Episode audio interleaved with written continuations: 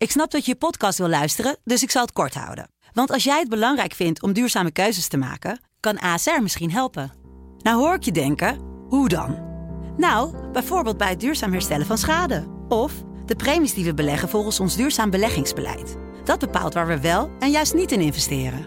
Wil je meer weten over welke duurzame keuzes ASR maakt? Ga dan naar asr.nl/slash duurzame keuzes. ASR doet het. Zo, dan kan je nu lekker naar je podcast luisteren. Coronajaar 2020 lag overhoop. Wordt 2021 het jaar van hoop? En van licht aan het einde van de tunnel? Die vraag staat centraal in deze podcast van De Telegraaf. Dit keer met... Astrologe Karen Hamaker Zondag. 5 februari 2021. Mijn naam is Kamran Oela en in deze podcast blikken we dagelijks vooruit met een gast op 2021. We vaccineren, de scholen die gaan weer open, winkels die mogen zelfs open voor zogenaamde click-and-collect bestellingen. De avondclub, die duurt nog even voor, maar hij gloort hoop. Deze podcast gaat over hoop. In deze aflevering astrologe Karen Hamaker zondag. De astrologie is in trek. Er is in de afgelopen drie jaar nog nooit zo vaak naar astrologie gegoogeld als nu. Dat blijkt namelijk uit cijfers van Google Trends. En Bol.com bijvoorbeeld, die verkocht het afgelopen jaar 60% meer boeken over de sterren en planeten dan het jaar ervoor. Karen, goeiedag. Hallo. Merk jij dat ook? Uh, ik merk ook een toegenomen interesse, inderdaad. En waar komt dat door? Um, dat merk je vaker in tijden van grote onzekerheid, dat mensen naar meer gaan grijpen dan, uh, uh, zeg maar dan het concrete en het duidbare. En vroeger was dat de kerk. En tegenwoordig zie je of spirituele stromingen of stromingen die wat kunnen duiden. En één daarvan is natuurlijk de astrologie. -hmm. Dus je merkt populariteit. Met wat voor vragen komen mensen dan naar jou toe? Nou, eigenlijk zie je dat, dat uh, er, zijn, er is een enorme onzekerheid, wat we natuurlijk weten. En er zijn altijd persoonlijke vragen, dat is altijd geweest. Maar nu ook echt van, van hoe gaat het verder en hoe lost het zich op. En, en dan wordt er ook altijd gezegd, wat zeggen de sterren erover? Maar de sterren zeggen niks, want hmm. wij werken niet met sterren, maar met planeten. Aha, ja, dat is altijd uh, verwarrende, hè? Dus het, uh, ja, precies. sterren en plan planeten. Nee, het gaat, het gaat alleen het gaat echt om planeten. En we werken niet met een sterrenhemel, maar met echte planeten die langs een bepaalde meetlat schuiven, om het zo maar te noemen. Ja, nu wordt er dan meteen al gezegd, ja, als je naar de planeten gaat kijken, dan ben je een beetje zweverig. Dat is volgens mij een van de dingen die vaak, uh, ongetwijfeld ook ja. uh, vaak gehoord worden, ja, denk oh, ik. Ja, oh ja, Weet je, maar het, het, punt is dat die planeten, die bewegen zich gewoon uh, volgens hele regelmatige cycli. Die bewegen allemaal om de zon. We kunnen precies vooruit berekenen waar ze komen te staan. We weten precies waar ze in 5000 voor Christus stonden. En wat nu blijkt, dat, daar zijn de Babyloniërs al mee begonnen, rond 3000 voor Christus is dat bepaalde patronen aan de hemel gepaard gaan met bepaalde globale zeg maar, gebeurtenissen, ontwikkelingen op aarde. En, uh, en dat kun je dus bestuderen. En die, die correlatie die is er gewoon. En die ligt ook, dat kun je gewoon helemaal bekijken. Maar ja, het, we kunnen het niet verklaren via de huidige natuurwetenschappen. En dus wordt het als onzin afgedaan. Maar de feiten zijn gewoon dat het correlaties zijn. Mhm. En zo doen wij nog steeds onderzoek. Er zijn ook mensen die zeggen, ja, het is eigenlijk bijna een soort religie of het, uh, het zijn complotten. Uh, nee, het is, het is totaal geen religie, want weet je, je kijkt gewoon naar de, de hemelkaart zoals die echt is, zoals ook astronomen hem zien. En de astroloog voegt daarbij de ervaringen die hij heeft op basis van al die cycli die in die duizenden jaren gewoon bestudeerd zijn. En dat is gewoon, het is een diagnosemiddel, dus het is absoluut geen geloof. Mm -hmm. Ik zou niet weten waarin je moest geloven. Nee, dat, uh, dat is een duidelijke. Maar tegelijkertijd komt het natuurlijk ook misschien wel door dat, doordat bepaalde mensen juist in, de, in het nieuws horen die dan uh, ook over astrologie uh, beginnen. BN'ers, influencers. Hoe kijk je daarnaar? Nou, tenenkrommend. Oh. Want ja, nou weet je, het punt is, astrologie is een vak. En daar staan mensen niet bij stil. Dat leer je niet door even een boekje te lezen. Er zijn heel veel factoren die samenkomen, wil je tot een goede duiding komen. En weet je, toen dat kapitool bestormd werd, Ja. hè, toen waren er een paar influencers die zeiden van nou, dat is helemaal duidelijk, want Mars was net de stier ingegaan. Nou, als je dan weet Nou, dat laten we daar even naar luisteren, want dat, eh, dat gaat over Lieke van Lexmond en haar zus Jetteke. Dan eh, kan Ja. je er meteen op reageren. We gaan het trouwens voor, de, voor de luisteraars, we gaan het ook nog hebben over hoop. En, maar we moeten ook een beetje duidelijk maken waar we het over hebben. Dus laten we even luisteren naar Lieke en Jetteke eh, eh, van, eh, van Lexmond. We zijn natuurlijk hier op aarde en er zijn ongelooflijk veel planeten.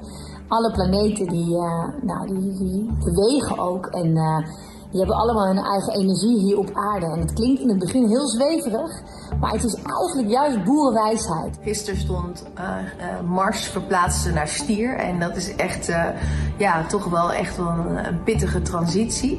En dan zie je zoiets als, als wat we gisteren hebben gezien op het nieuws. En voor ons komt dat dan gek genoeg natuurlijk ook wel als een shock. Maar als je het dan weer combineert met de transitie van de planeet, denk je: oké, het verbaast me ook eigenlijk niet. Ja, Mars verplaatst naar Stier. Ja. ja, nou weet je, dat doet hij dus elke bijna twee jaar. Hij heeft een omloop om de zon. Uh, en dat is elke twee jaar maakt hij zijn ronde. Dus het is uh, elke twee jaar hebben we dus dat Mars vanuit het teken Ram overgaat naar stier.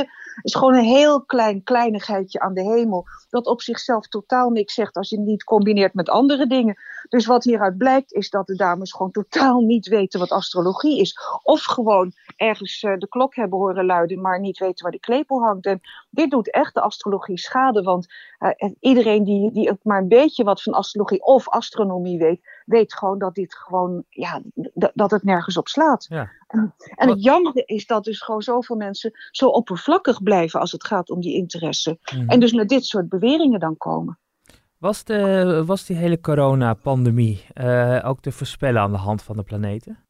Nou, niet specifiek. Niet in de zin dat je kan zeggen van in 2020 komt de corona eraan. Dat niet. Maar wat je wel kunt zien is ook weer op basis van die cycli.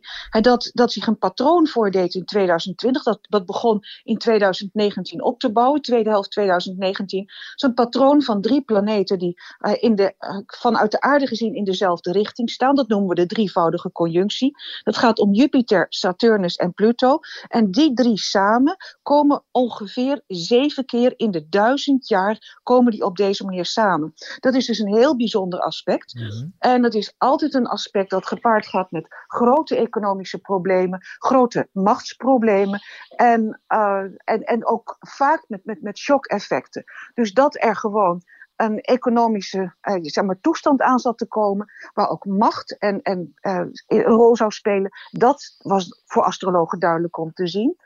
En de, die combinatie viel ook in een, of valt ook in een stukje, want hij is er nog lang niet uit, valt ook in een stukje van de dierenriem.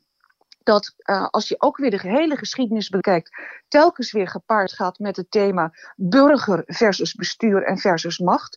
Dus dat hier gewoon uh, dit soort thema's zouden gaan spelen, ja, dat wisten we. Ja, dat dus- kon je zien, maar dus niet gewoon, jongens, het gaat corona worden. Dat is te specifiek, dat kun je niet met astrologie. Nee, nee. En eh, nu zijn mensen op zoek naar houvast en hoop. Hè. Daar ging het, hadden we het even aan het begin al over. Dat, dat, dat Ja. Dus daardoor ook zie dat veel meer naar gezocht wordt. eh, naar, de, naar astrologie. veel meer boeken over besteld worden. Eh, ja, wat eh, is- zegt u maar. eh, is, is, is er hoop, Karen? Ja, tuurlijk is er hoop. Alleen we moeten gewoon een wat langere adem hebben. Want di- dit, dit thema dat speelt dus nog. En daar voegt zich de komende twee jaar nog een, een, een thema bij. Als dit dus aan het aflopen is, komt er een thema dat te maken heeft met vrijheid versus beperking. En dat, dat staat ook sterk benadrukt. Dus ik denk dat de komende twee jaar nog wel in dat licht zullen staan. Maar er is wel iets bijzonders aan de hand. En dat is een cyclus van 200 jaar. En de planeten Jupiter en Saturnus, die ik net noemde, die maken ook een eigen onderlinge cyclus. En elke 20 jaar kun je ze vanaf de aarde in dezelfde richting aan de hemel zien staan. Dat noemen we dan de Jupiter-Saturnus-conjunctie. En die heeft met, met, met grote economische ups en downs te maken, die hele cyclus. Dan wat er nu gebeurt is dat 200 jaar lang eh, keert die cyclus elke 20 jaar terug in wat we noemen hetzelfde element. En we hebben vier elementen, vuur, aarde, lucht en water in de astrologie. Mhm. Die hebben eigen thematiek. En toen, dit, toen deze conjunctie het element aarde inging, voor het eerst in 1821, toen zag je eigenlijk niet lang daarna, zag je de hele olieindustrie en het thema bezit en materiële dingen zag je gewoon naar voren komen. En we hebben dus gewoon 200 jaar lang een benadrukking van de waarden van materie gehad. En, en je, je kon jezelf bewijzen door een dikke BMW te hebben. En nu voor het eerst, en dat is echt gewoon een paar weken geleden of een, een maand geleden, is het voor het eerst overgegaan naar het element lucht. Dus er gaat een hele andere sfeer gaat er langzamerhand opgebouwd worden. We staan echt aan het prille begin voor mensen die meer naar elkaar gaan omkijken, meer met groepen doen, en meer samen, eh, eh, minder eh, hiërarchisch. Zeg maar de bottom-up situatie. En juist in dat stuk gewoon het, het, delen van waarde, het delen van menselijkheid, dat is nu helemaal pril aan het opkomen. En het betekent dat we daar, als we elkaar gewoon daar kunnen vinden en daar kunnen helpen, hè, dan kunnen we gewoon een heel andere maatschappijopvatting krijgen. Heel, heel andere structuur.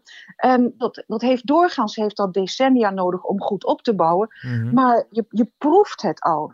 Dus, en in dat opzicht zie je gewoon hoop. En dat kan dus ook een beweging zijn die op een gegeven moment zegt van jongens, wij moeten gewoon van onszelf uit een heel ander economisch systeem opbouwen. In plaats van dat het ons wordt opgelegd. En ook daar zie je al signalen van. Ja. Dat is een helder. Ik, heb, ik zit te denken, ik heb vanochtend een nieuwe auto besteld, maar dat, dat, dat, gaat niet helemaal goed dan. eh, Dan had ik beter, naar de planeet, beter op de planeten moeten letten.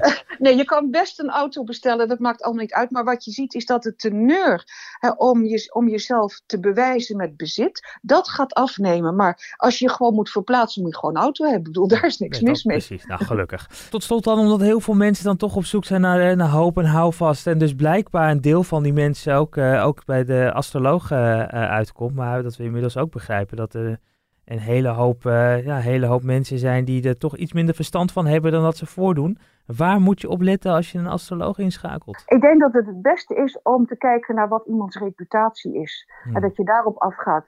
En er zijn wel beroepsverenigingen, maar het is gewoon eh, überhaupt een groot probleem om eh, zeg maar wegwijs te worden in het veld. Want er zijn ook verschillende soorten astrologie. En je hebt de, de, de, de karakterastrologie. En je kunt dus ook in deze tijd misschien ook iets van hopen.